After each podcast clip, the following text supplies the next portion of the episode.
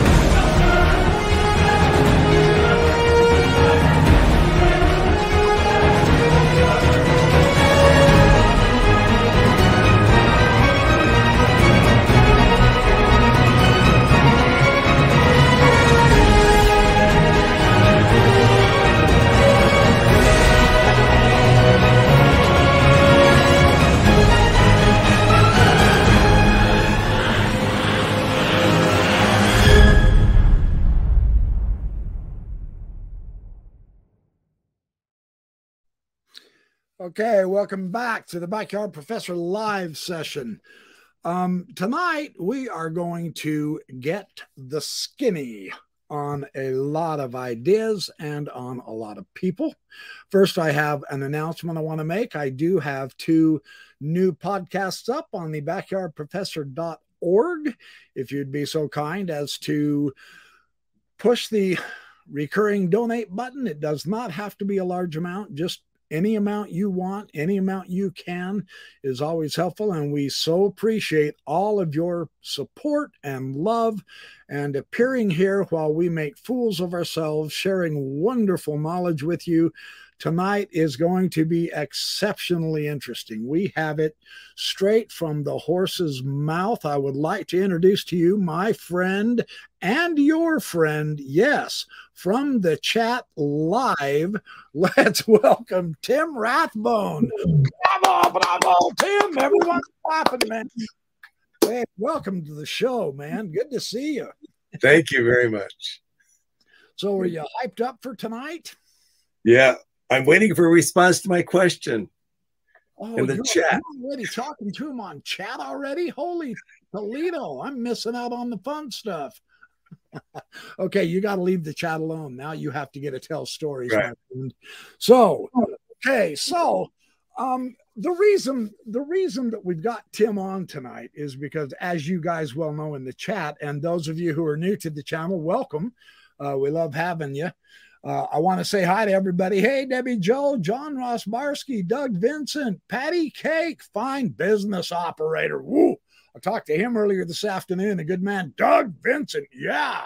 I noticed Dan Vogel's in the house, Gail Capson, all of you wonderful people, Tom Miller, Mark Crispin. Yeah, baby. Uh, we're working on a t shirt with that, by the way, you guys. Coco B, welcome, my friend.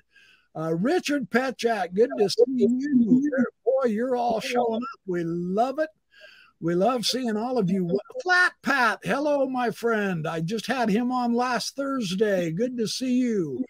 So we're all here, and you guys are already filling up the chat, which is a wonderful thing. So, um, Tim, let's start this off. Let me ask you a question, just just out of curiosity, just to get your uh, your intellectual vibes going or your spiritual vibes. I'm not quite sure how to say this, but um, a question I think all of us are going to be. I mean, it's perpetually in our mind, and I'm wondering if you might have uh, an insider insight to this. If not, a big deal. But I'm I'm just curious how, how can the leadership not see that, that by by squelching the historians by uh, making it so difficult to get into the archives couldn't they see that that was going to bite him in the butt? I mean, what was their how was their interaction with you guys? Um, I never had any issues with the leaders, really. Oh, you were keeping your nose clean and working really deep underground. Well, I got, I was able to see just about anything I asked for. No kidding, really, yeah. Yeah. Okay. And it became tighter. It became tighter during the eight, late 80s and 90s. I haven't been back since 98 or 99, maybe 2000. So I don't know what it's like now. I get, and they're in a new building, so I have no idea. Okay. So, so they've technically moved the archives now to a new building. That's what I understand as, as well. Okay, interesting. Hey, what's your cat's name? This is Angel. Angel. Yeah. Welcome to the show. Be good. Don't scratch dad. I was driving down the road and somebody threw him out of the car. He was a little kitten, and I picked him up. Oh well, he's the first cat I came to Bakersfield with, and I've I have five cats now. I have three three have adopted me and two kittens. you have a full house. I have a full so, uh, I would like first off just to let's let's take a look at uh, probably the most important people we want to talk about uh, tonight. Uh, I'll put this picture up of Jay Bell. I'm not sure how many in the audience would know who he is. Tell us a little bit about Jay and how you know him and and what you guys were doing in the archives for uh, you know helping the research along and all that jazz. Who is this gentleman? Jay was Larry Porter's research assistant.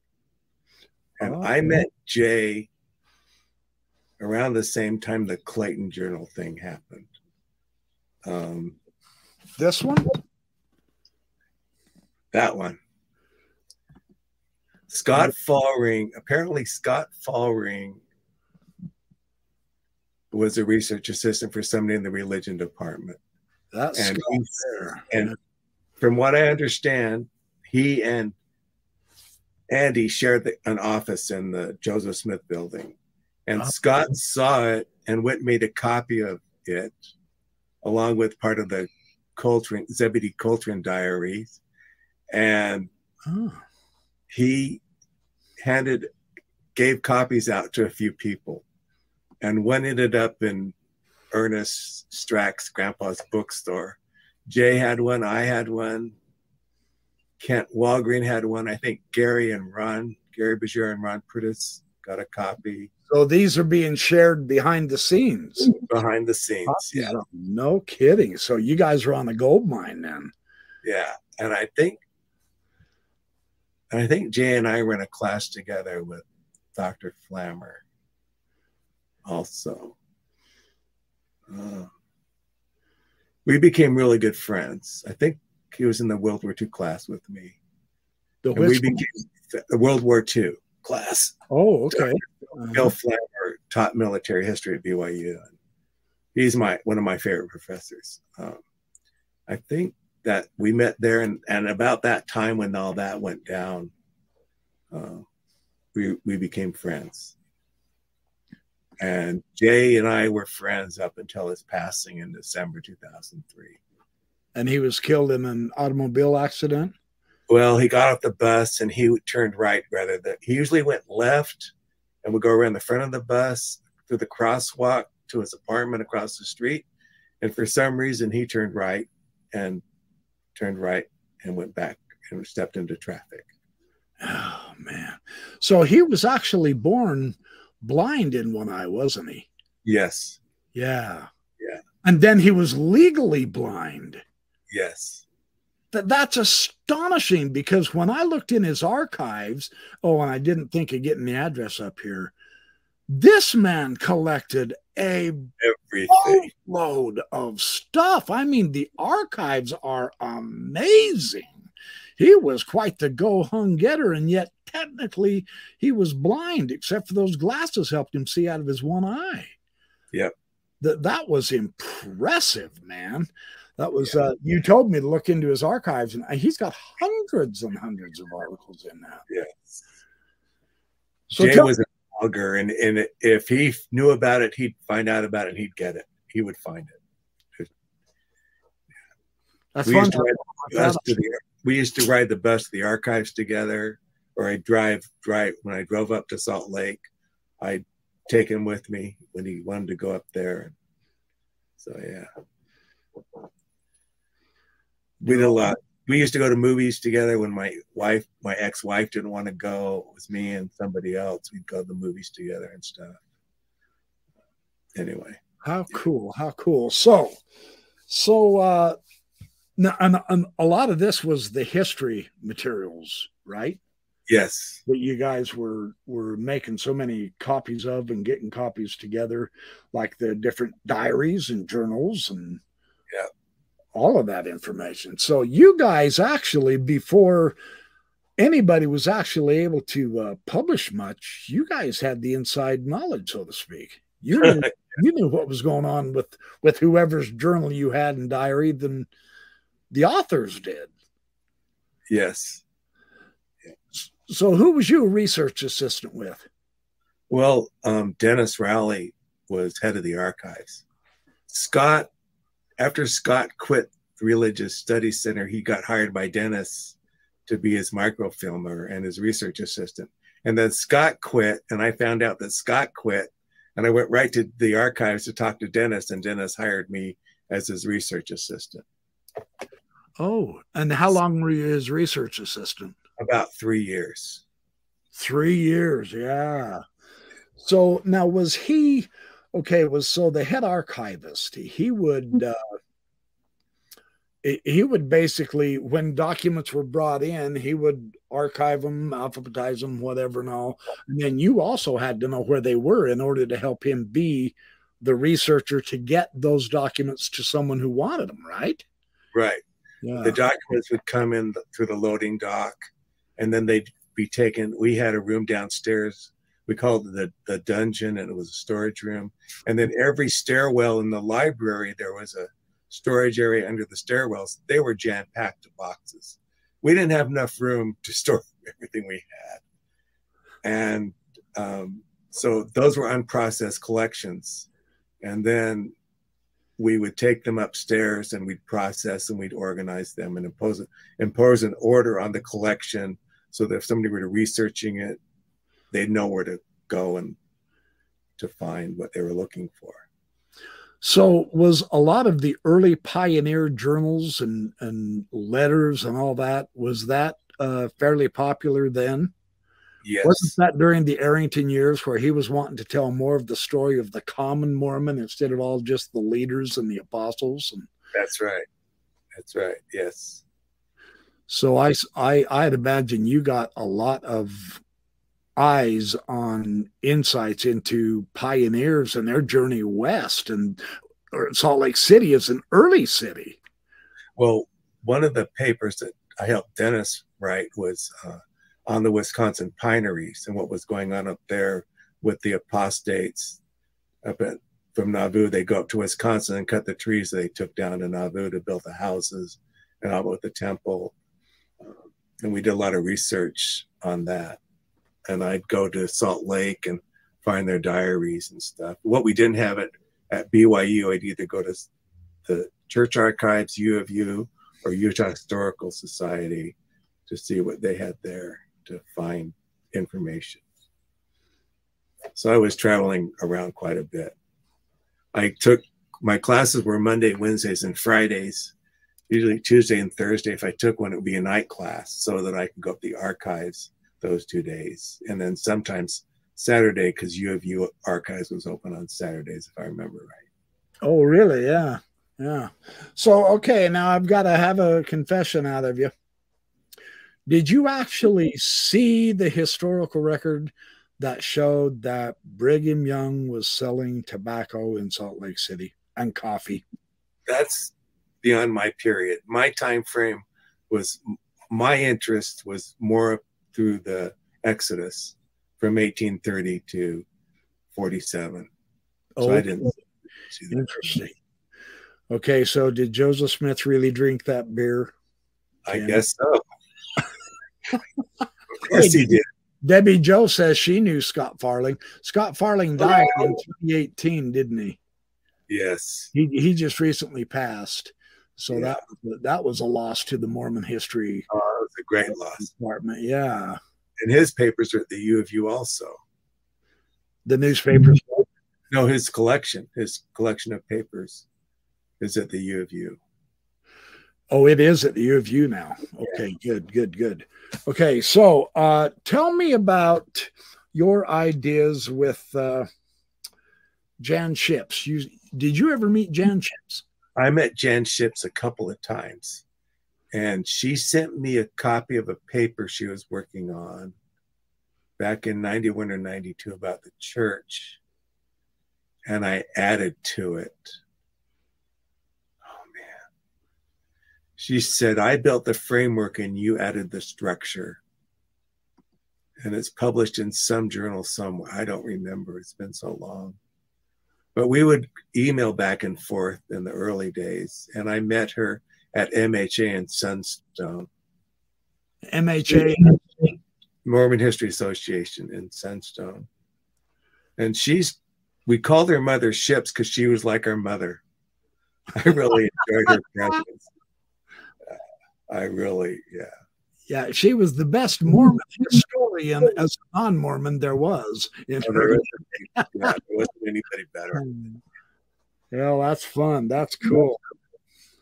So you got to know one of my early heroes, uh, Todd Compton. Did you know him much? I didn't know Todd that much well at BYU, but when he was working on his Sacred Loneliness book, I shared some things with him, and he shared some things with me. That'd be this one, huh? That one right there. Yep. Yep. Sacred in Sacred Loneliness. Sacred one, Loneliness. one of the best books on polygamy. And interestingly enough, one of the I I should say worse reviewed books, or at least harshly reviewed books on how not to talk about polygamy. And I can't hardly think of a better way than to talk about polygamy from the woman's point of view. Exactly. But it was some of the FARMS types, reviewers, quote, scholars who was reviewing this book, and they obviously didn't like it. Is that Todd, any surprise? Todd gave me uh, the manuscript on on disc, and I went through and reviewed it and shared some ideas with him about changing. Oh, how cool! How cool! Yeah. How and fun. now with that thing Bill Real found last week about that woman, the G, I think was her name, that just adds to it. Yeah, yeah, it does. Yeah, Bill's good with uh, with people like that. Research, yeah. So, um, another couple of people that I wanted to ask you about and talk about is this these gentlemen, the Brigham Young House of Faith, by uh, Gary James Bergera and Ronald Priddis. How do you know them two? I'm okay. Uh, Tell us about them. Knight Mangum Hall and the Social Hall are south of campus. And then across the street er, was Ernest Books or Grandpa's Books. And upstairs with the 70s press. And right next door was Kinko's Copies. Right next to Grandpa's Books? Right next to Grandpa's Books. Perfect that's now a parking lot. They tore down Knight Mangum Hall, oh. and it's a parking lot. I looked at it the other day on Google Earth. It, it's it's all gone. But yeah, um, Ernest was a polygamist, and and me and Art, Art, Art, Art who was Ernest? Ernest Strack. Was and he's the one that owned Grandpa's bookstore. He owned Grandpa's books. It was a used bookstore, yeah. And he had these boxes of files that are now at the BYU archives of things. And we would, the things we would copy, we'd share with Ernest so he could add to his collection of documents. And so I met Ron and Gary through the 70s press and the um, Clayton Clayton diary thing when Andy went back and demanded we all give him back a copy, but everybody kept a copy. we, we gave him the copy that that Scott gave us, but we also made our own. Copy. No kidding. He told you to give it back, huh? Oh yeah, he demanded it. Yeah. oh. Now was he part of the archives group? No. Um, so how did he catch wind you had it? Scott told him who he gave. Oh. Scott had to tell him who he gave copies to. I don't know what he did to threaten Scott to do that, he he said, um, "Go get him and bring them all to me." So he went around to all of us, and we gave him all. Gave him our, I, am giving you back the copy you gave me. He said, "Did yeah. you make a copy?" Don't ask me that question. Don't answer that question. so you did make a copy. yeah. yeah, good for you. So, so, so these guys, Gary James Bergera and uh, both both these guys in Prentice, they were quite the scholars. This was quite an eye-opening book on BYU. Uh, it it really described a lot of the politics, the tensions within the college from its yeah. founding to today. So, yeah, yeah. So the real, the real, the real one that we want to talk about is our your beloved friend, and I knew him through his books, but I I met him once at Sunstone and got to shake his hand. He was kind of a quiet man, but uh, this man right here. Tell us what you know about him. Tell us some of your experiences with him. I took History 100 from Mike. Oh, you took a class. I took two classes from Mike. Oh, tell history, us about those. That would be interesting. History 100 and American Social History. And when I took History 100, I went into Mike, we had a meeting, and I said, I want to tell the truth about the church. I was so naive. And he said, they don't want, he told me basically they didn't want to know. You need to be careful. Just watch out. Um, and I would say hi and I talked to him and drop by. Even when I didn't have a classroom Mike, if I found out he was in his office, I'd go knock on his door to talk to him. He pointed me in the direction of some places where to look. Um, Mike and I kept up an email correspondence shortly before he passed. Um, Mike was in the service during the Vietnam War, and I was volunteering here in town at a place that honors veterans, and they had a packet we sent out to Vietnam veterans, a declaration and, and some medal uh, challenge coin and stuff. And I mailed that to him shortly before he passed. I don't know if he opened it or not, but oh. um, you know, you get a feeling you need to do something. Um, then prompting and I just said, you know, I got to do this, and I just I did it. Um, but Mike would call me. We talk on the phone a few times. Like I said, we email probably once a month for twenty plus years. Um, no kidding. So, kidding. what you would you talk about the research, or was it more personal friendly? Or? Both. I, I'd, I'd call right and ask him a question, and um, he'd answer back and he'd say, "Do you have a copy of this?" Yeah, and I'll send it to you. Um, like I had a copy of the Nauvoo Temple record. I mailed that to him. The Book of Anointing and the Book of Sealings and Adoptions. I think I sent him those. Um, so you were giving him some really good stuff too. Yeah. Well, when I worked in the archives, I would find something that was interesting I would make a copy and I put it in an envelope and I'd slide it under his door. But when I was, I always used to go home. I used to walk through the Knight Mangum building sometimes, especially when it was cold, and slide it under his door. And I, and the next day I dropped by. Did you get what I left you? Yeah, you know. So, yeah. Huh. Yeah. Um, I have a lot, great deal of respect for Mike. I really love the man. Yeah, the church didn't do him any favors, did they?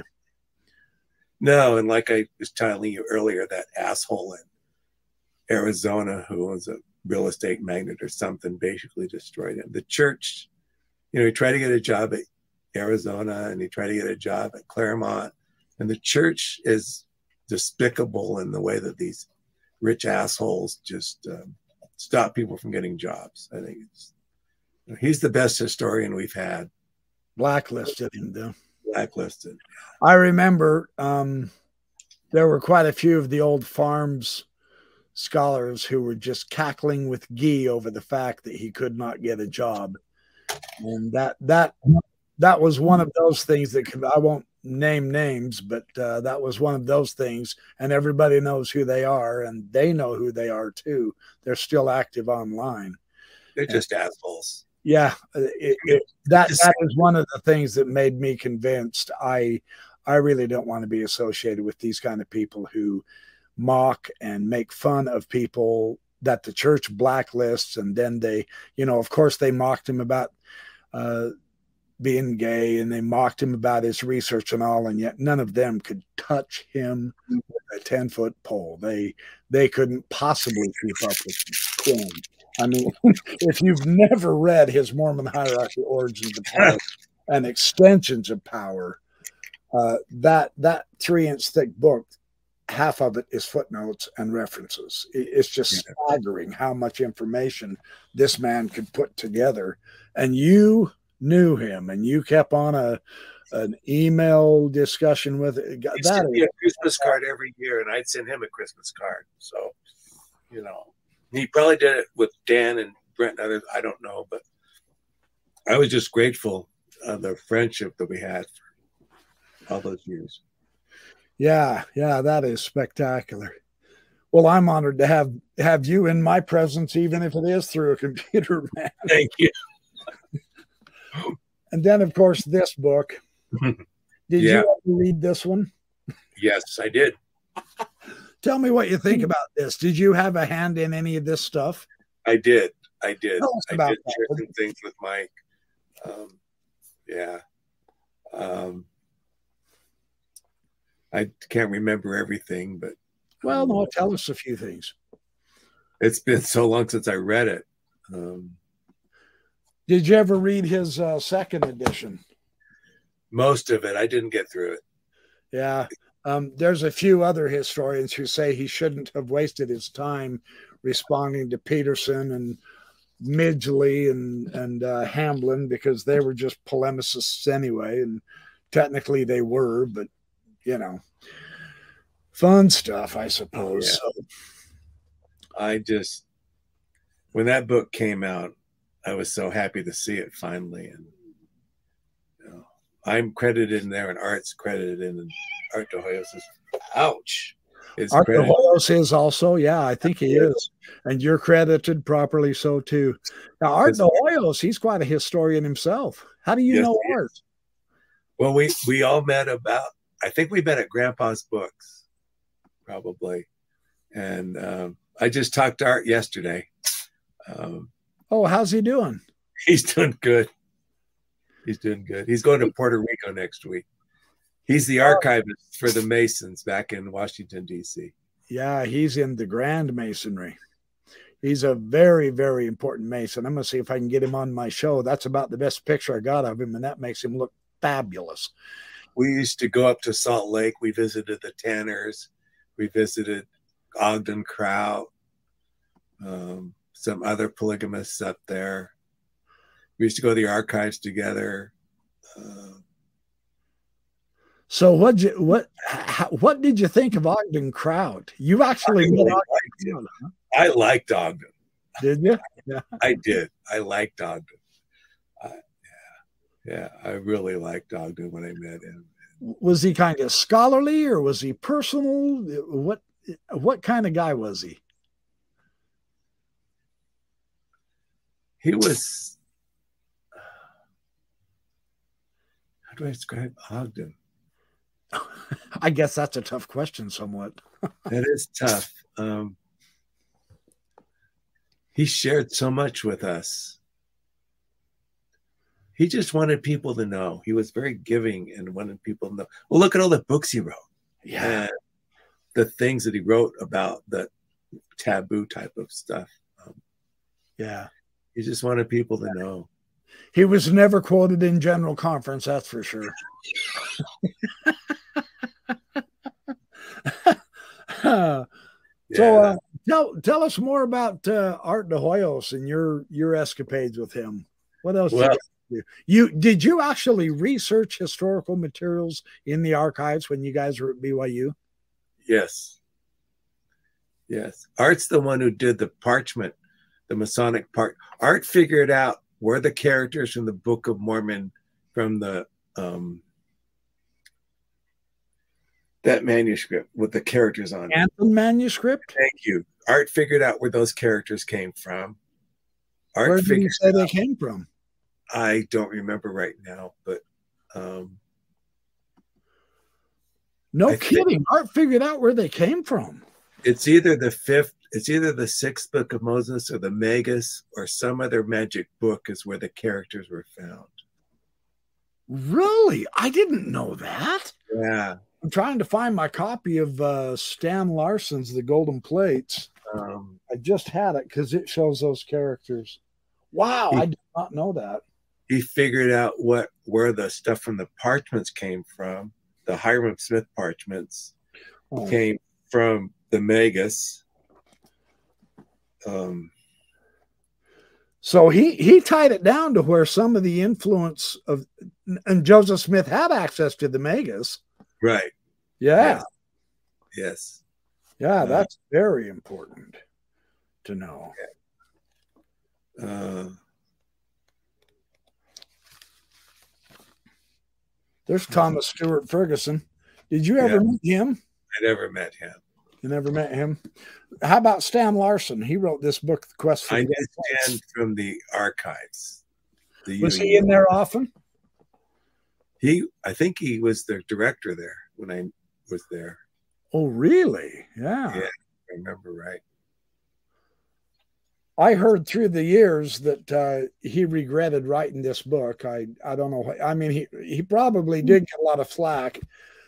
When I was an apologist, I critiqued his use of Hugh, Hugh Nibley, and now that I'm no longer an apologist and I can look back at it, I can see Larson's point a lot more clearly.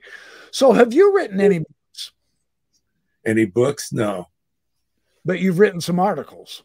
I've written some articles. I happen to have one. This is where this is where I first uh, learned of you, and it really surprised me because I didn't know who you were at the time, but I did not realize that John Welch authored materials with you. You did this Book of Mormon translation, how it was translated with John Welch, and the FARMS published it. And guess who wrote most of it and whose name is last? John Gee. No. you wrote most of that and he took your work. Now, were you was was he your research? How did this come about? Did he ask okay. you? you ask? Tell us. Um, it was my last year at BYU, it was the summer of 86. And Bob Smith, Robert Smith, worked for FARMS. And Robert Smith. Yes. The the Robert Smith, I know that name. He was a very serious scholar on the ancient materials, wasn't he? Yes. yes. It wasn't he the one that helped Hugh Nibley with his Book of Abraham series? I think I don't know Okay, anyway, sorry for interrupting you. But um, I would see Bob in the archives and special collections all the time. We rented, I lived in the library pretty much when I wasn't in class or at home. Well, yeah. And, um, I was out of it. I just ended my job with either Don Cannon and Bill Hartley, and I needed something for the summer. And he introduced me to Jack, and Jack said, I need to do this paper. I said, Well, I'll help you with it. And so the summer of 86, we worked on that together. Yeah. Yeah, that was the year that it was published. The translation yeah. of the Book of Mormon, basic historical information. So you did all the work, but he gets to publish it. Of course, yeah. the name is on it. So Well, good. So that tells me you were a good scholar. I I met you a few years later online. Uh, right. I can't remember where it was at, but I remember asking you. I said, "Wait a minute, Tim Rathbone. I know that name." And because I used I used your article when I was an apologist to defend the Book of Mormon, and when I asked you if you were him, you said, "Yeah, yeah, that's me." But I no longer believe that stuff, and I'm going, "Huh." it was wow, it was quite an eye opener for me. So now here we are. Here we are. Yeah. Yeah. Hey, we've got a question. Was Grandpa's books the main Mormon Underground documents meeting spot? Yes. Yes. And everything so went through Ernest. Yes. And that was Ernest Strack, right? Ernest Strack. And I and somebody asked about if I knew about his demise. Yes, I saw Ernest a couple of months before he passed. And he died relatively young, didn't he? Relatively young. He could have lived, but he didn't want to go through the operation. It's really sad. Really? Oh, yeah. man. He had a tumor on his carotid artery. It was out like this. And it was too close to the artery. He didn't want to risk it. So. Ah, okay. I saw him at Mary's house, probably when did he, 91 or 92 when he passed. Okay, keep talking. You're blowing Doug Vincent's mind. This is a good thing. That's what we're looking for. Mind is blown, mission accomplished. Tell us uh tell us more about uh who was it? Who else did I have here? Oh yeah, yeah. Um this book, The Words of Joseph Smith. Now this is Ehat. Ehat and Cook. And Cook, yes. Yeah. You knew right. Ehat? I knew he va- vaguely. Uh-huh. I I didn't know Andy. Andy had graduated by the time he was in his final year of grad school when I I got to BYU in September '81. I left in '86, and so he was just finishing up his his master's thesis. Um, I don't think I saw Andy until a couple of years later when he was visiting BYU. I may have seen him, didn't know who he was. So. Um, yeah. So this book, this book, The Words of Joseph Smith, uh, the BYU Religious Studies Center, this was one of those that I actually compared with Joseph Fielding Smith's, the teachings of Joseph Smith, and this was vastly superior. It was all, it was so much more inclusive. It just shocked me, and that's why I was so interested because then I came across this one by Scott Faulring, and yeah. you knew Scott. I knew Scott. Did you help with this book? Do you remember? I did. I did share some things with Scott that I found. So, so did he give you credit in here? I think so. Keep telling us about Scott. I'm going to look and see if he gave you credit. Scott was an interesting character. he was in the Air Force, and oh. Scott was Dennis's research assistant and the microfilmer, and I took over that job when I got hired. And um, Scott walked a really fine line. Scott's probably the only historian that could deal with Dallin Oaks and the uh, that's radical. Scott had to deal with Dallin Oaks. Yeah, when he published that book. This one. Uh, yes. This one oh. offended Dallin Oaks well, it didn't offend him, but he taught, I don't remember the conversation exactly, but something like he, it came out and there it is, your name, Tim Rathbone. He does okay. credit. So, and and uh, he talked to him about it. He was at a state conference, a leadership meeting, and he talked to him about it because Dallin knew that he had done it, and they talked a little bit about it he, he said basically the truth needs to get out and i i now question that conversation but um, yeah uh, and scott was working on the oliver cowdery papers last time i saw him back in oh that'd be 99 or 2000 and uh, he was, but scott was a funny guy he was just fun to be with he was from Buffalo, New York, and he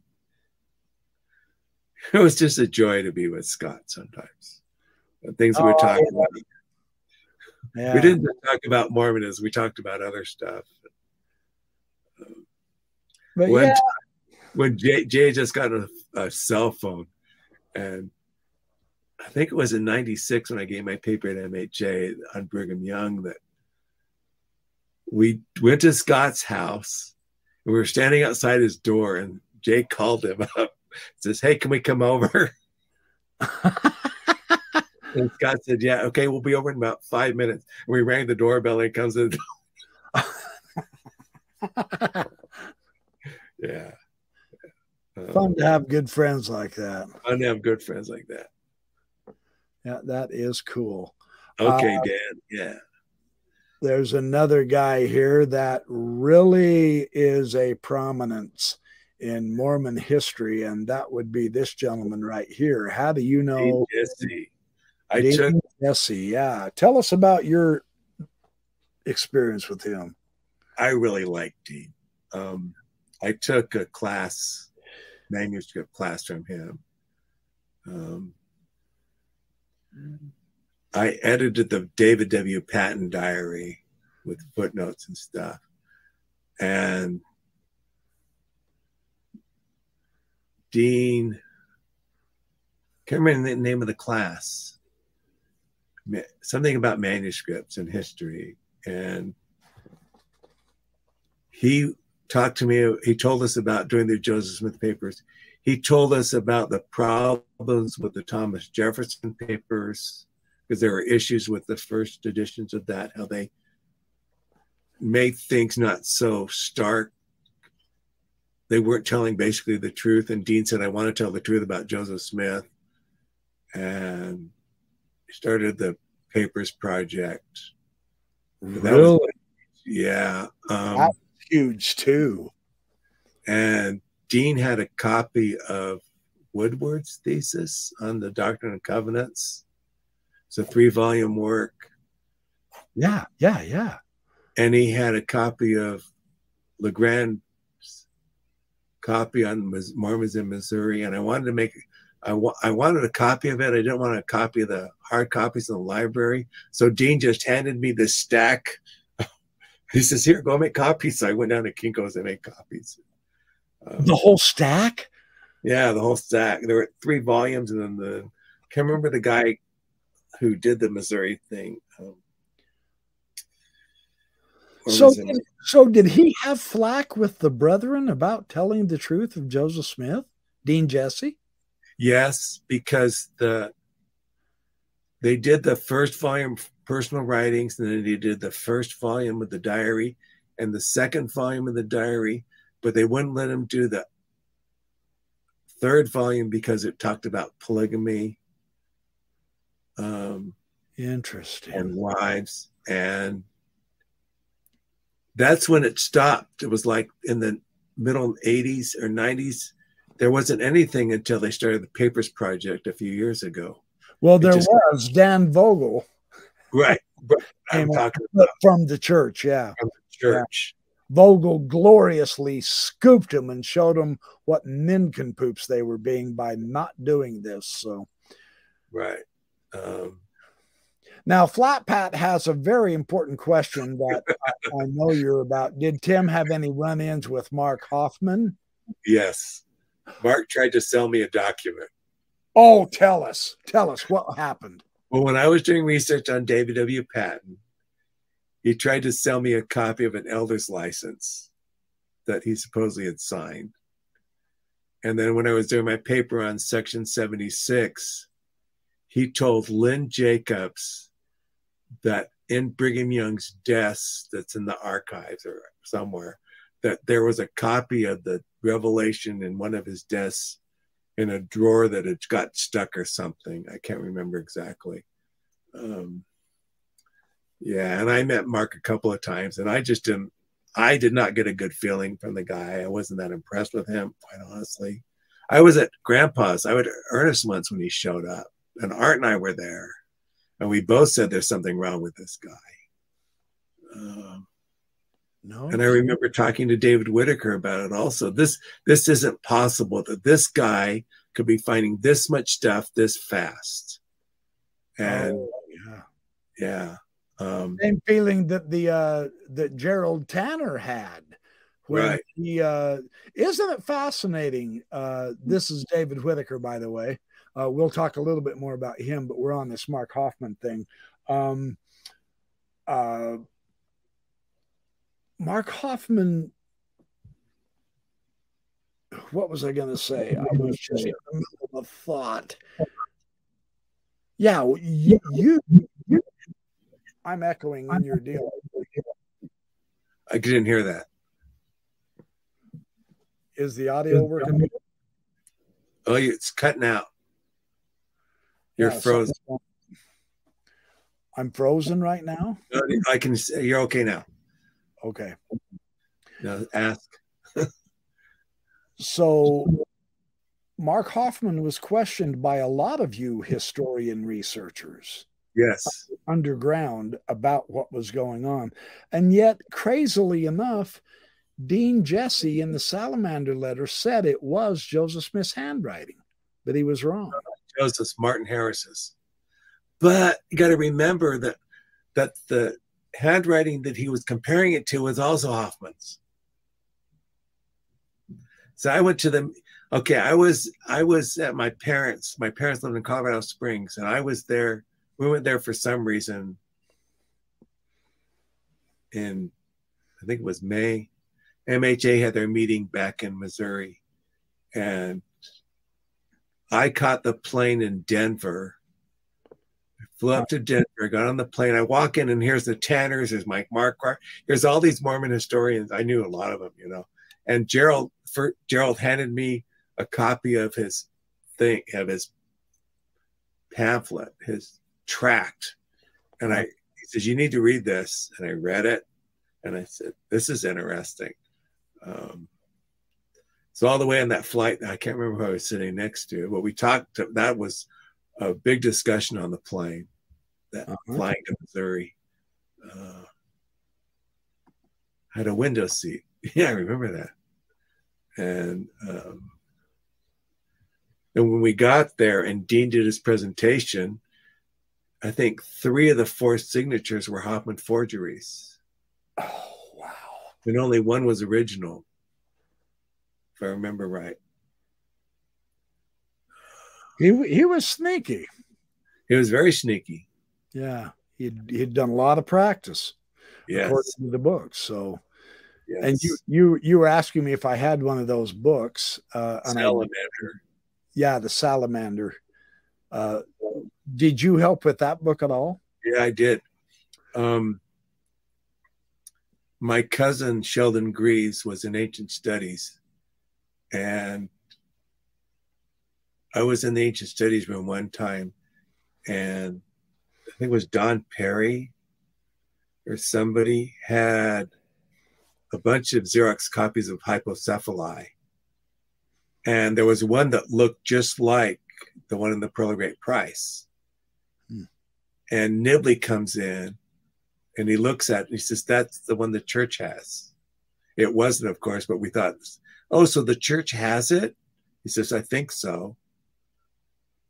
And number two? Yeah, number two. Whoa. But it wasn't it. It was a it was one similar to it. Okay. Uh, yeah. And then I made copies of those, and a few months later, maybe a couple of years later, I don't remember. Um,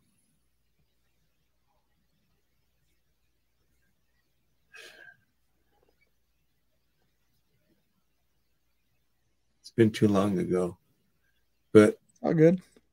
Um, what were we talking? Remind me. Um, so Nibley came in, thought it was the original. Thought it was the original. Yeah. Um, but that doesn't exist. We still know that. Yeah. Right. It doesn't exist. But I found letters in the archives written by the family that even before 68 that they knew that the papyrus still existed oh. in the museum and they put David Hyrum in a mental institution because they were afraid he was going to take over the church. This is the Utah church had then put him in an institution to stop him from taking over the church. How interesting. Hyrum. Yeah, those letters are in the they're in the church archives somewhere. Um, yeah. Did uh, did Hofmann ever go to the archives? Did you ever meet Hofmann there? I saw him once at the church archives, a couple of times at Grandpa's. Yeah, he, he he and Lynn came to the archives once to talk to David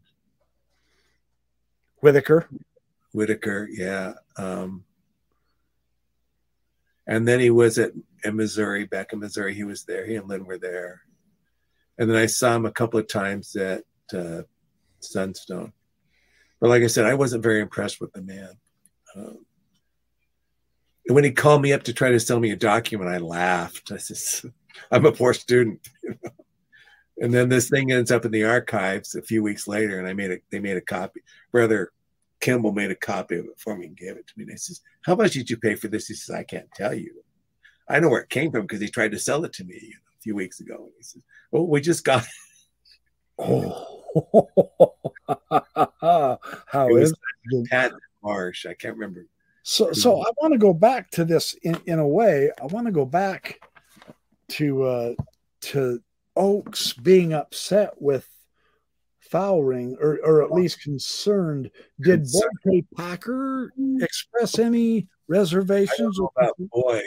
Um, but there was something about him and Oaks at a comp at a state conference that Oaks basically said we need to tell the truth, we need to let it out, because um, Scott was afraid that it was just it just came out like a week or two before, and he already had a copy and he knew about it. And he comp it was kind of like a backhanded thing. He complimented him. He said we need to tell the truth but we need to be careful about it i don't remember the exact comment but it was something like that so that was obviously before boyd came out with his the mantle is far far greater after this oh, is after. oh yeah that wasn't published till when was that when was that published um, oh man it was the copyright look at the copyright in there. Oh, the book? Yeah. It was uh, 1989. Yeah, that sounds about right. Signature, 1989. Because Mantle was 1987. Matt, okay, because Mantle was August 81, right before I got to BYU. He gave that talk. Yeah. Interesting. So so you you told me once and and i want to i want to just see if this is a story worth i don't want to get you in trouble with him but you told me once that you met boyd in the uh, archive no, i did i didn't meet him i only saw him. Oh okay you saw him.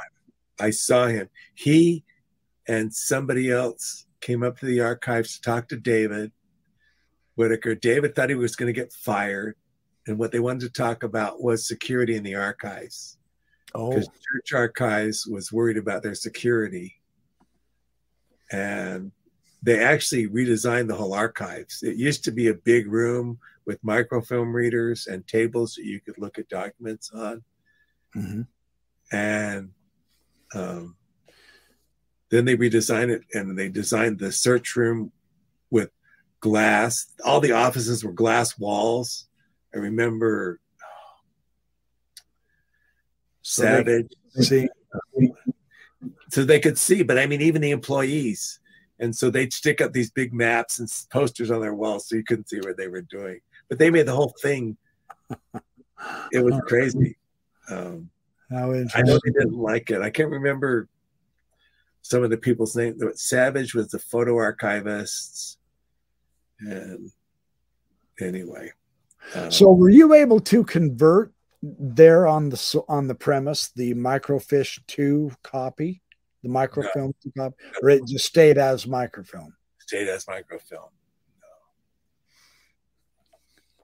how fascinating so you uh you knew you knew I took a class from Hugh. Really? Which one? Pearl of Great Price. Oh, I've got that copy of the transcripts. How about that from FARMS? Really? Tell us about that. Tell us what you thought about all that. Well, Nibley, Nibley always, it seems like Nibley just was one conscious thought talking about things. Um, he was talking in that class, we didn't talk at all really about the Pearl Great Price. He talked about temples and sacred spaces and things like that. And then he wrote on this board and it was a statement about the Book of Mormon, but he applied it to Pearl Great Price. It was it's a Farrago. I can't remember the exact quote. Um, it's in one of the books, and I took and he we had to write a paper, and so I took the statement that he wrote up there, and I said, first of all, it wasn't about the Pearl Great Price; it was about the Book of Mormon and I just wrote, I wrote, I defined what each thing that they say in the statement was. And he gave me a D on the paper and he said, I'm a really good car salesman. He gave you a D? A D, a C or a D. I can't remember. I have never heard of Nibley doing that. I think you got a C in, I think it's the only class I got a C in. Oh, snot nose student refused the professor. You should have known better. Oh, wow. How interesting. Oh, that's amazing. That's fun. That was fun. Every time when I talked to him, he, it was just like the stream of consciousness. That he always had this thing on his mind, and his daughter was in our ward, our ward, and I talked to her about it. Rebecca. Hey, back up a little. You're breaking up a little. I don't know what's wrong with the audio. Sorry. It's okay. Um, there you go. That's better. Anyway, maybe it wasn't. Anyway, his daughter was in our ward, and huh. I talked to her about her dad and stuff. I wanted to ask him about his World War II and what he did, and he wouldn't ever. He didn't answer that. So he wouldn't tell you about his World War II experience? No. I, there was a rumor I heard, and I wanted to ask him about it. I said, Did you really do this? And he just wanted to talk about ancient stuff. So. Interesting. Yeah. Hey, we've got another question for you. How did Tim's shelf break? How did my shelf break? I don't think I ever had a shelf to break. Um,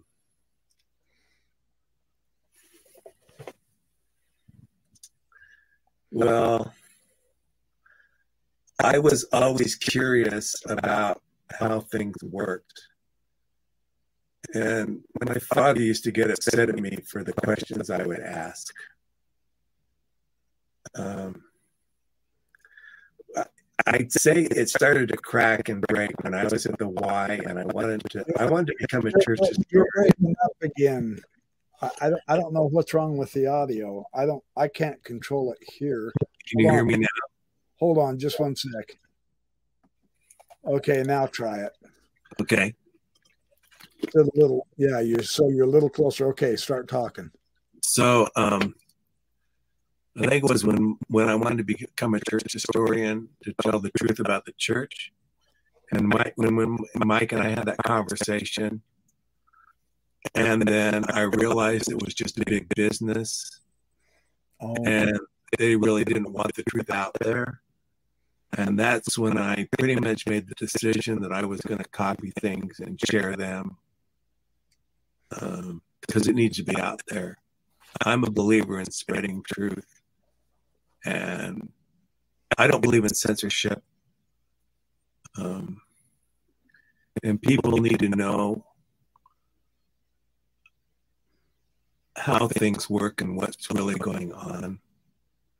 Like I could never figure out why the church wouldn't let people see certain temple records, and I found out because of polygamy and um, pardon and things like that. It was a slow process. But, Sit back a little.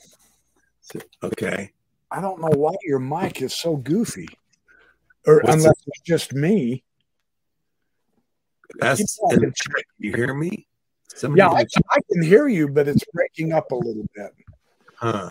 It, it's I'm not. I, I yeah, audio is breaking up, but it's still okay on my end. Richard says. Okay. Um, so it was a gradual process. Yeah. Uh, and then when I was in leadership positions and they kept pushing things. Um, like what? Well, home teaching. Oh, well, of course. still at the end of every, still at the end of every month, I think of I done my home teaching. All these years later. Um, yeah. Um, and when they didn't care, when people didn't as much as they say they cared, they didn't care and they didn't help out. Um, yeah. Like when I was going through my tough times, they didn't reach out. You know, all the stuff I had done in reaching out to people when I was going through tough times, they dropped me and ignored me like a hot potato. So, um, yeah. Yeah. Okay in in a way my story is similar to yours but uh, so so you don't yeah this theme of truth is pretty important in history and unfortunately so many of the church leaders mistrusted the historians marky Peterson and packer and i guess later on Oaks did. At first he was probably trying to sounds to me like he was trying to get the information out there, but carefully. So well, he wrote that book with Marv Hill about the Carthage Carthage. conspiracy. Yeah. yeah, and it was pretty honest and forthright. And I don't understand. Well, the reason he changed was he got in power and he realized how much I think bullshit it is, and and he just is on his one horse theme right now about the gays and etc. Yeah. You know, that's what happens, unfortunately. All right. So we've talked about, um, tell us a little bit more about Marvin Hill. Uh, he was a heck of a historian. He did a review on Fawn Brodie, and uh, it, it, was a, much more credible review than you knew. No Man Knows My History. But tell us what you know about Marvin. I didn't take any classes from Marv, but Marv and Jim Allen knew my parents back in Washington, D.C. after the war. And okay.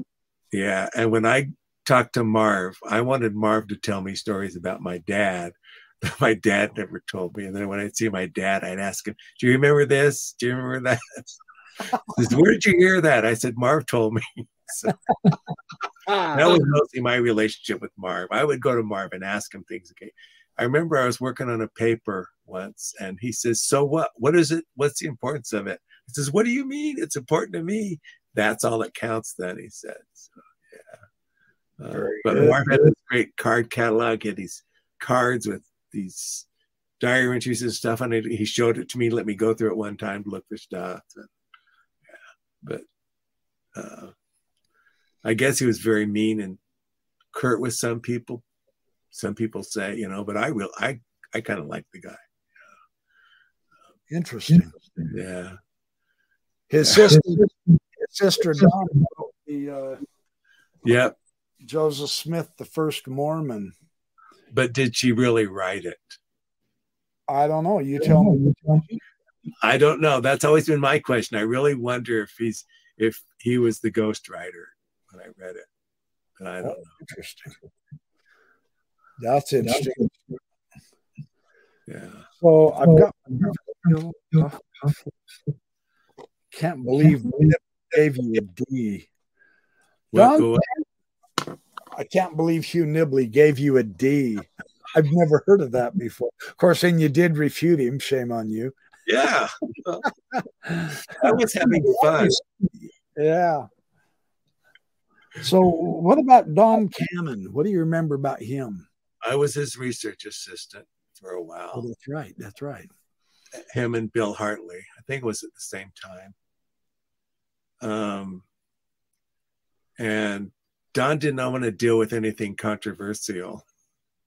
Oh, he was he was in the religion department, so he would give me assignments to look up things like he wanted to know if the uh, cable, the Atlantic cable, when the Atlantic cable was laid, so the United States and England could converse by telegraph. I found that out for him. He just wanted. I basically was a fact checker for him, and um, okay. Well, that's important too, though. For yeah, very important. That, that teaches you a lot of other areas besides the the, right. the Mormon stuff. So, oh, that's cool. That's cool. Yeah. And then Bill Hartley, you've mentioned him. He, basically what he did with Bill is compile a bibliography of um, I think it was diaries and letters or anyway, things that were not in Bitton's Mormon Guide to Diaries and Letters, stuff that they had missed. He wanted me to compile a, a, bibliography or a list of things that weren't in there that had been found out since that was published. So that's basically what I did for Bill.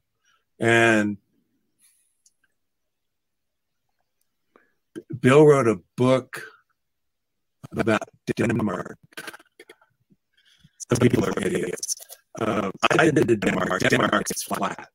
And then he wrote a book. He wrote it described like the fjords and high mountains like Norway and Sweden and Finland have. And I said to Bill, I said, no. I said, the highest point in Denmark is in almost exporting is like 500 feet above the ocean. There's nothing like that there. And we didn't cut it out. I really know what it's like.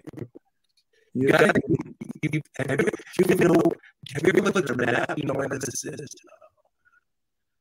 Bills is all about writing things to make money, basically. Oh. Yeah. Yeah. Uh, so basically, uh, they're saying they're saying they can't understand what you're saying. Can you lean back lean forward. Your your sound is breaking up. I don't know why. Go close to the mic. Closer, further away. I can't understand you now either. Darn it.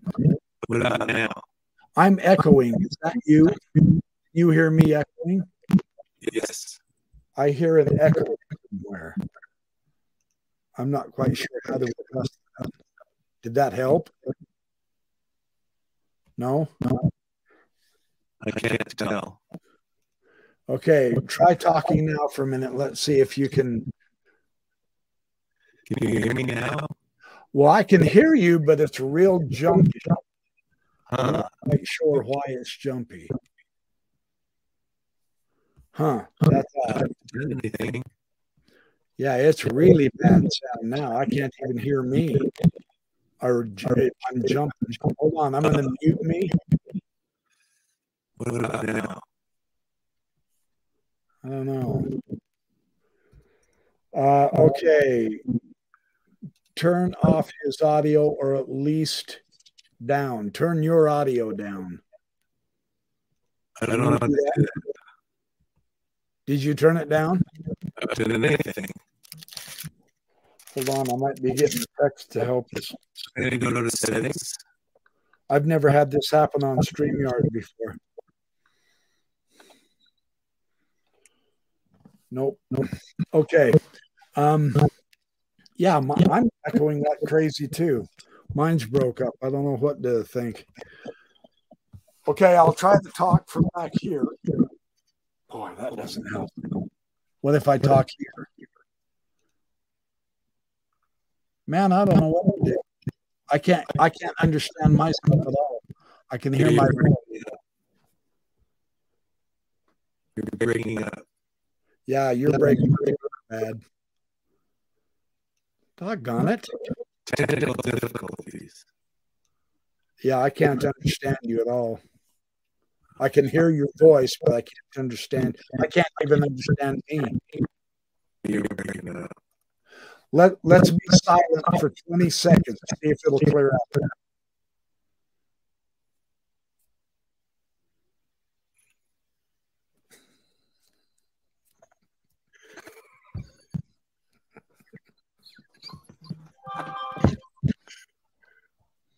What was that? Oh, I'm oh. told I'm not bad. Have you disconnect and reconnect? Hold on. Okay, can you guys hear me now? I've silenced Tim for a second. Yeah, let's just do sign language. Okay, are you back? Go ahead. I'm front. Ask him to log off and log back on. Can you log off? I'll have to send you another invite, I think. Yeah. Let's do that. Let me hurry up and kick you off, then I'll send an invite. Yep, there it is. Okay, hang on, you guys. I'm sending him an invite right now. And we shall get to this, hopefully. I've never had this experience before. Okay. It went out to him. We shall see him back here shortly, I hope. I'm going to take off some of these posts real quick. Uh, I am learning a lot from him. He had a lot of interesting historical information from a lot of different people. Oh, there he is right there. Okay. Is this better? Keep talking.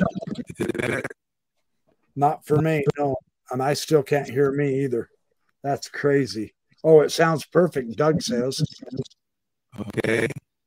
Okay, so keep talking. Okay, he is cool. You keep telling the story that you were just telling. Retell it. What was it telling? I don't know. We were talking about uh, Bill Hartley. Tell us about Richard Lloyd Anderson. Richard was in my state presidency. He was your state president? Oh, he was in the presidency. He was in the presidency. Um, I used to challenge Richard on things. You, we're breaking up still. God damn it, Tim. I don't know what to do. Settings. Hold let me check my settings real quick. Audio, Just fine.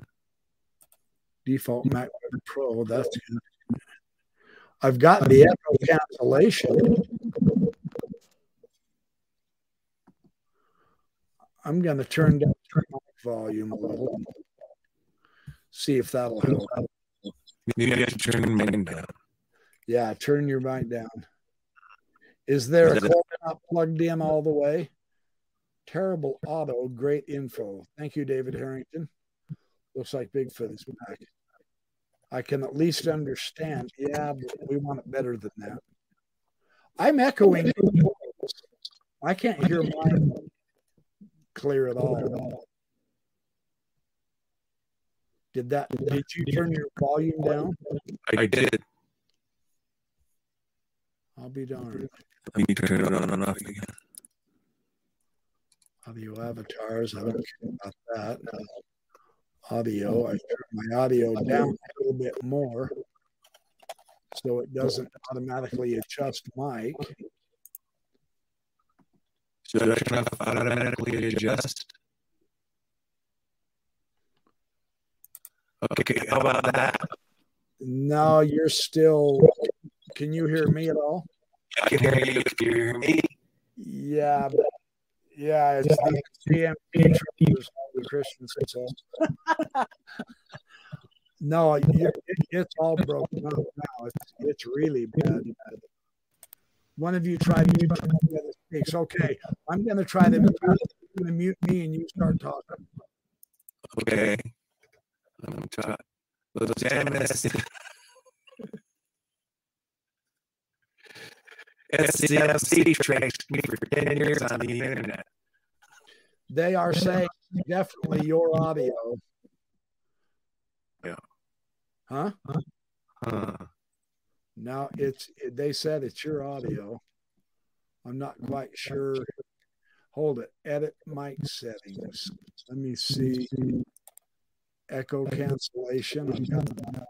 Is your phone on? Yes. Well, your phone has to be on, doesn't it? Yeah, you can see me. Man, it's Dan Vogel says you use earphones. My canceling is not off. Hold on, Dan Vogel's calling me. Hey, Dan. Huh?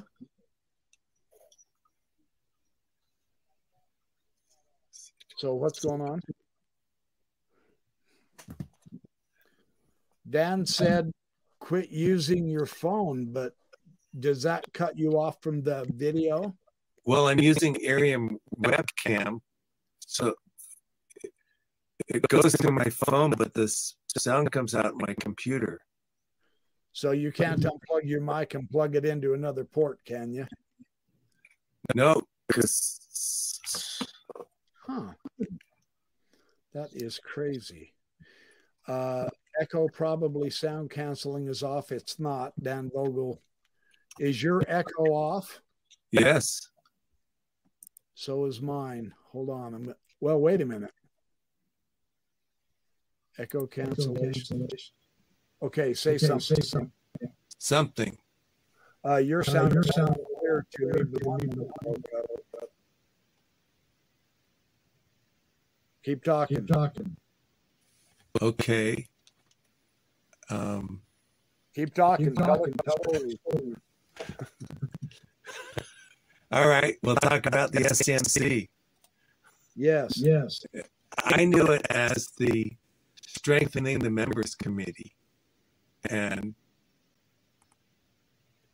Gene England was my bishop, and he told me about it back in 83 or 84. Maybe it was later, but before he went public about it.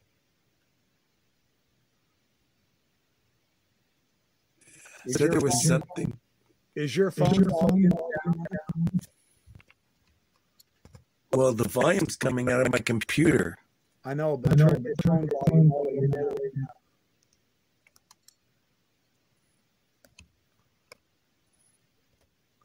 I think it. What about now? I think it. I think it sounds. I'm echoing. I'm echoing. What you what did, about? you did. His audio is fine now. Okay. Okay, so okay, you so you can tell us. Tell us. So he told me about it. He suspected that there was something going on when he did his paper, the one he gave about the church. The church, the gospel is true, but the church isn't, or something like. I can't remember. He gave it at Sunstone back in '85 or '86. And he suspected that something was going on when somebody talked to him. Okay. Okay. Anyway, my experience was back in 1990 when the internet was new.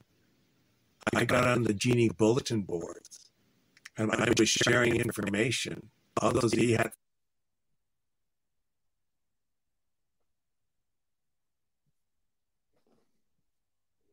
Wow. Hold it, Tim. I can't. You're you're completely muted. You did something really interesting. Now I can't hear you at all. And I What is that? Looking for the phone. It's looking for the phone if you can hear me, Tim. I've never had this experience before. Okay, I'm going to kick you off and then invite you back. I better call him. Can you guys still hear me fine? Lost sound completely.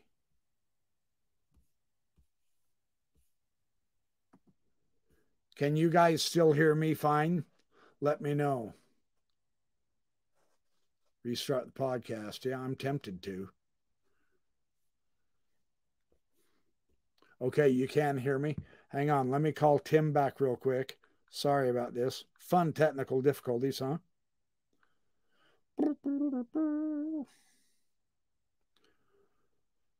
Okay, let's see. Oh, come on. Do, do, do, do, do, do. Okay, I will. Yeah.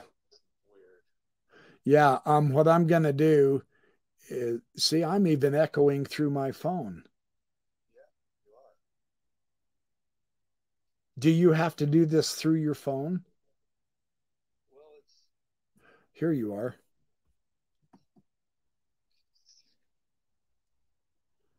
I Okay. okay. Am I back? I'm gonna shut. I'm gonna shut my. Okay. How's that? Oh, better, Oh, better. Okay, good. Good. All right. Okay. Okay. So I'm I'm echoing. echoing. You talk. You talk. so um, I was sharing a lot of information on Genie. I don't know if anybody remembers that. It was back in 91 or 92. And I was sharing a lot of information, historical stuff, and scriptural stuff. And my mother went to BYU during World War II. She was in Amanda Knight hall, the same hall I learned German in, in the LTM. And back then, the girls lived upstairs and the guys lived down below. They were co ed back in the 40s, guys. And she knew Reed Benson and Thomas Monson and a few others when they were kids, right? And my mother used to talk about Monson as if he was family, even though she knew him. And so I mentioned something about Monson in one of these chats. I was having somebody, yeah, my mom knew him during the war, blah, blah, blah. So I was ward clerk and I go to church that Sunday. And my bishop, Jim Steer, he says, I need to talk to you. And I said, What did I do now? You know, he says, I got a phone call. The state president got a phone call, and I got a phone call from church saying that you mentioned something about Monson, that your mother knew him back at BYU and stuff. And I says, Yeah, she talks about him all the time. They were good friends back then. And he says, Well, you need to be careful about what you say on the internet. I said, All right. So I figure from that time on, all through my genie years and then all through AOL, that they were f- watching me about what I was doing online. Wow. Wow. And then finally in May of 2001, they excommunicated me for what I was saying online. So they tracked me for 10 years, guys, and gathered all this evidence. and from what my friend, my old bishop who was on the high council when it happened, told me, I said, look, at, I asked him point blank, I said, did it come down from above? And he says, yeah. I said, was it Packer? And he says, I can't say anything. But it was. Pretty Packer. sure. Pretty sure it was Packer who gave the order to get, get me out. Gotcha. So, yeah. So that's my experience with the strengthening the members committee. Well, if Well, they're if they're I, I, I love you. I love guys. you This is for them. now, now, Tim. Tim, This is this a, is this, a, this is a meeting for- meeting for. uh, yeah, Yeah. Pat says that Says doesn't that doesn't 41 41 man, man. that's crazy. crazy. Yeah. No kidding. No kidding. And all this time it's talking about About just that, a just a rumor. rumor. Well, think the was one of the- office obviously Obviously, can't do can't it, do that. so they So have they to have have to have ties. eyes. Of course. There are spies everywhere. yeah. Uh, so that was my experience. I'm looking, I'm looking seeing and if I can I do can do something. I don't think I, don't think I. They were asking. They were asking. They're saying They're I'm I'm no. no. Yeah, you're echoing a little bit. Okay, keep Okay, talking. keep talking. More Stories. stories. Stories. Let me see. What else can I tell you? Um, It is It on is on What's on? my, my echoes. echoes. It is on. It is on. Mine's off. No, turn No, yours turn on. yours on. We want Turn to. it on. I can't. Okay, it's on now. Okay, is that better? No, I can't hear myself at all. That's okay. That's We're not here to hear me. We're here to hear you. Tell us. What about stories. now? What about now? How's it now? This what do they is say? what would sound like if I was on mushrooms right now. Okay, I I love my audience, man. Okay, keep talking, Tim. Tell us more of your stories. um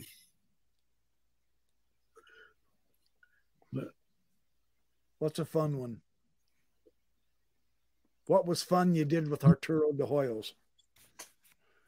Did you go shooting guns? we never I never did that with art. I know he loves with some other friends. No, I know he loves that stuff. No, we didn't do that. We visited the, the Tanners a few times.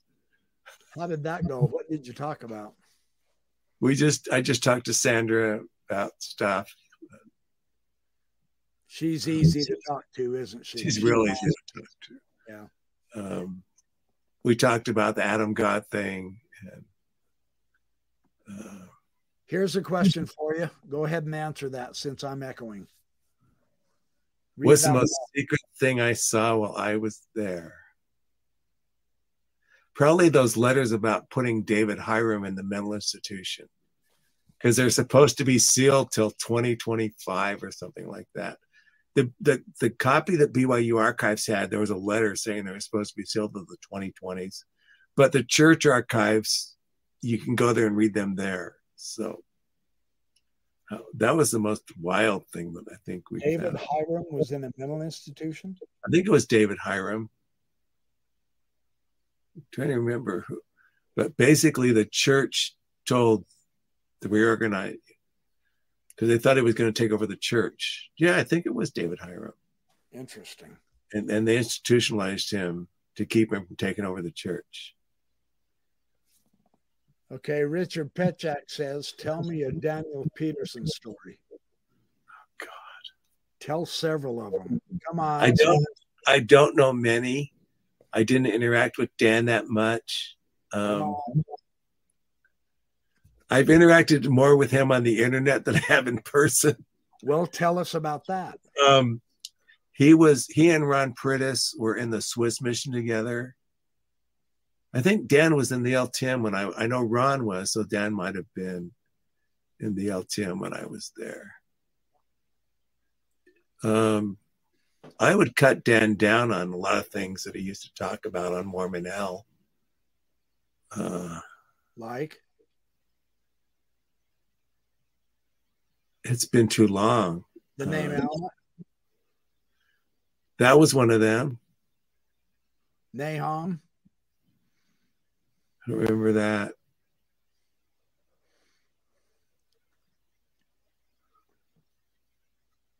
Okay, what else? Are you frozen? Oh no. No, I'm not frozen. I'm thinking. It. I really didn't have that much interaction with Dan. Um, Which apologist did you interact with the most?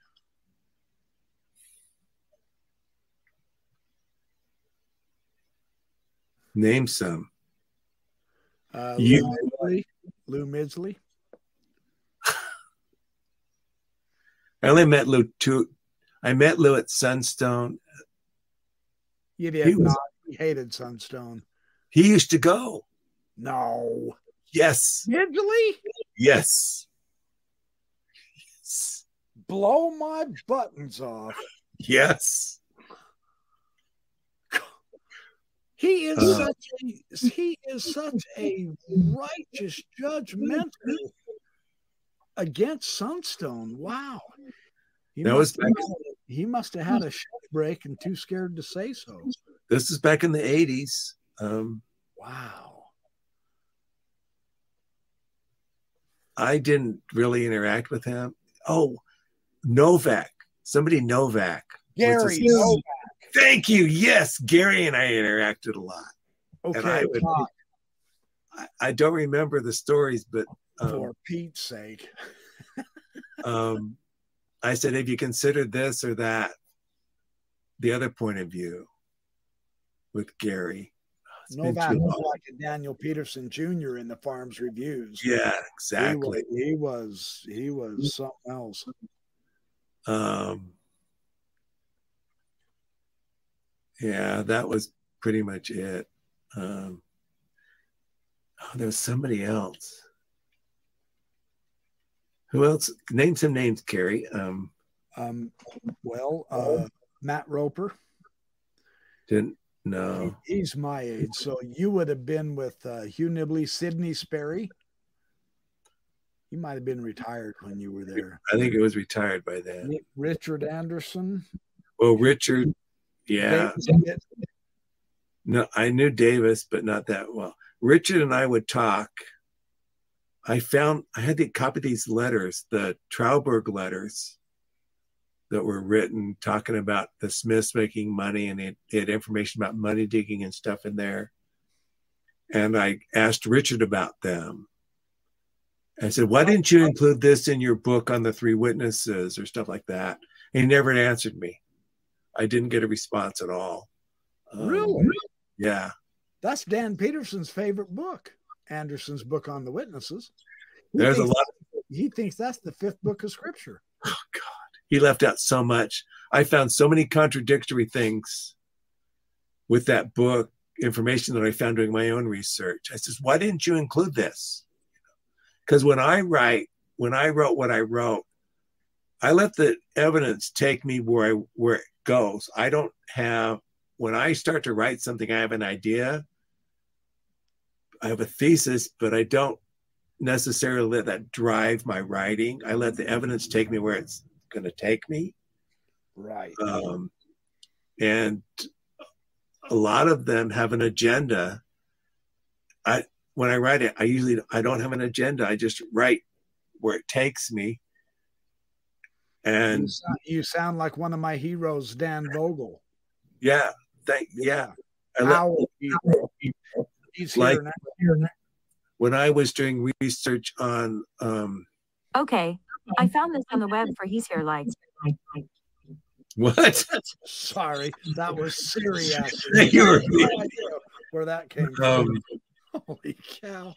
I was doing. I was looking for the articles about Al- Alvin's body in the Reflector. Uh huh.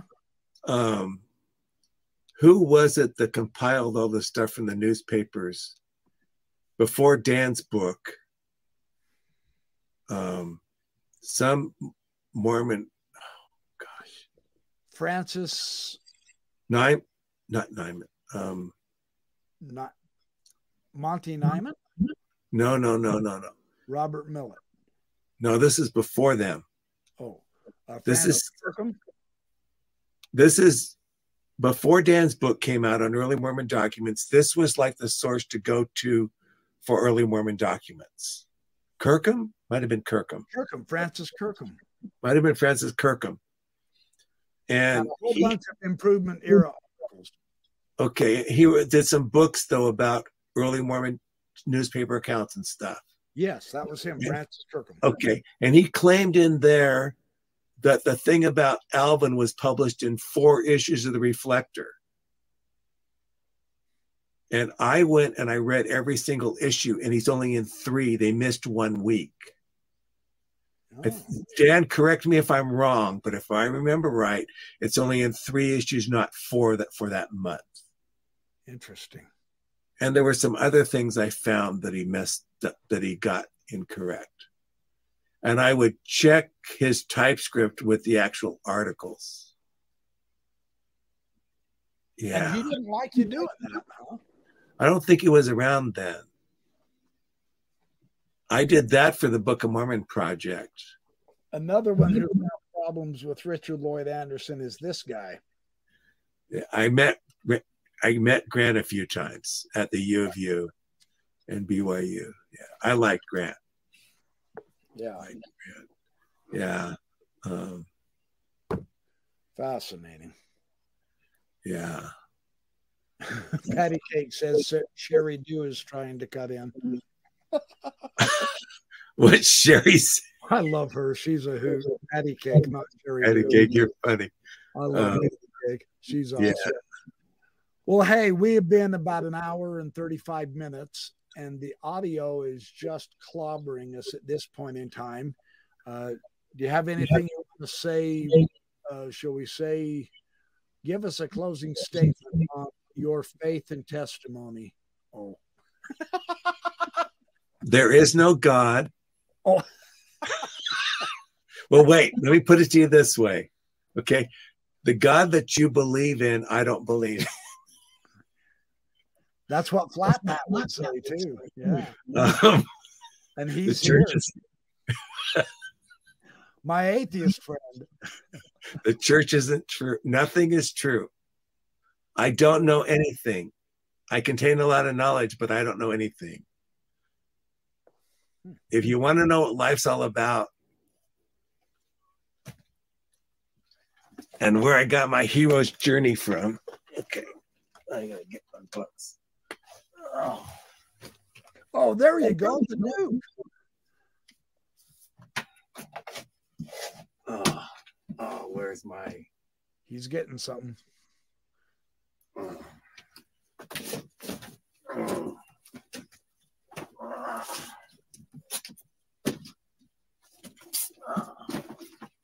Oh, I have it there too. I didn't know that. Patty Cake says there is a Santa, Tim. Of course there is. if you want to know what life is all about, yes, you need to watch and read The Power of Myth. Oh, yeah. You need to read this and understand it. Very good recommendation. You need to read this.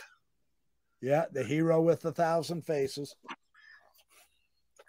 And you need to read this The Spirit of Shamanism by Roger Walsh. Wow. Roger Walsh was Sherry, Sherry Lamb Chop Sherry's husband, and Tarcher Books was his press. This book helped me out more than anything else. He adds a dimension to Campbell in the hero's journey that you understand. And for the women, it's Woman Who Run with the Wolves is yeah. a good book also. It is. Very yeah. Good. Yep. So, and the biggest mystery of life is to know you don't know anything. You're like Socrates. You know? And he was the wisest. Yeah. Wisest, not most knowledgeable. That's right. Big difference. Zohar talks about that difference. I was reading in that earlier today. So, anyway, okay. Well, thank you so much for that uh, excellent recommendation. We will have to get together again when we can get this audio straightened out and talk a little bit more about Joseph and the hero's journey. That would be fun to do. Yeah. Okay, you guys, out now. Remember, next Sunday, Dan Vogel, 6 p.m. And I will catch up with you as I can. Have a good night. We're going to close out. The audio is horrible. Love y'all. We'll see you. What? Oh, you're waving. Well, wait, right. no. Tom Miller says, "Don't out Gary, or they'll revoke his salvation too." okay, do you guys know about that? Gary keeps two books. No, I'm outing Gary Bergera. He keeps two sets of books. One he shows to to uh, Smith to George, and one he keeps for himself. That's the truth. I got it from the horse's mouth. You outed Gary Bergera on my Just show. Now. I'll have Gary come on and defend himself. Okay. All right, you guys. See Welcome, you.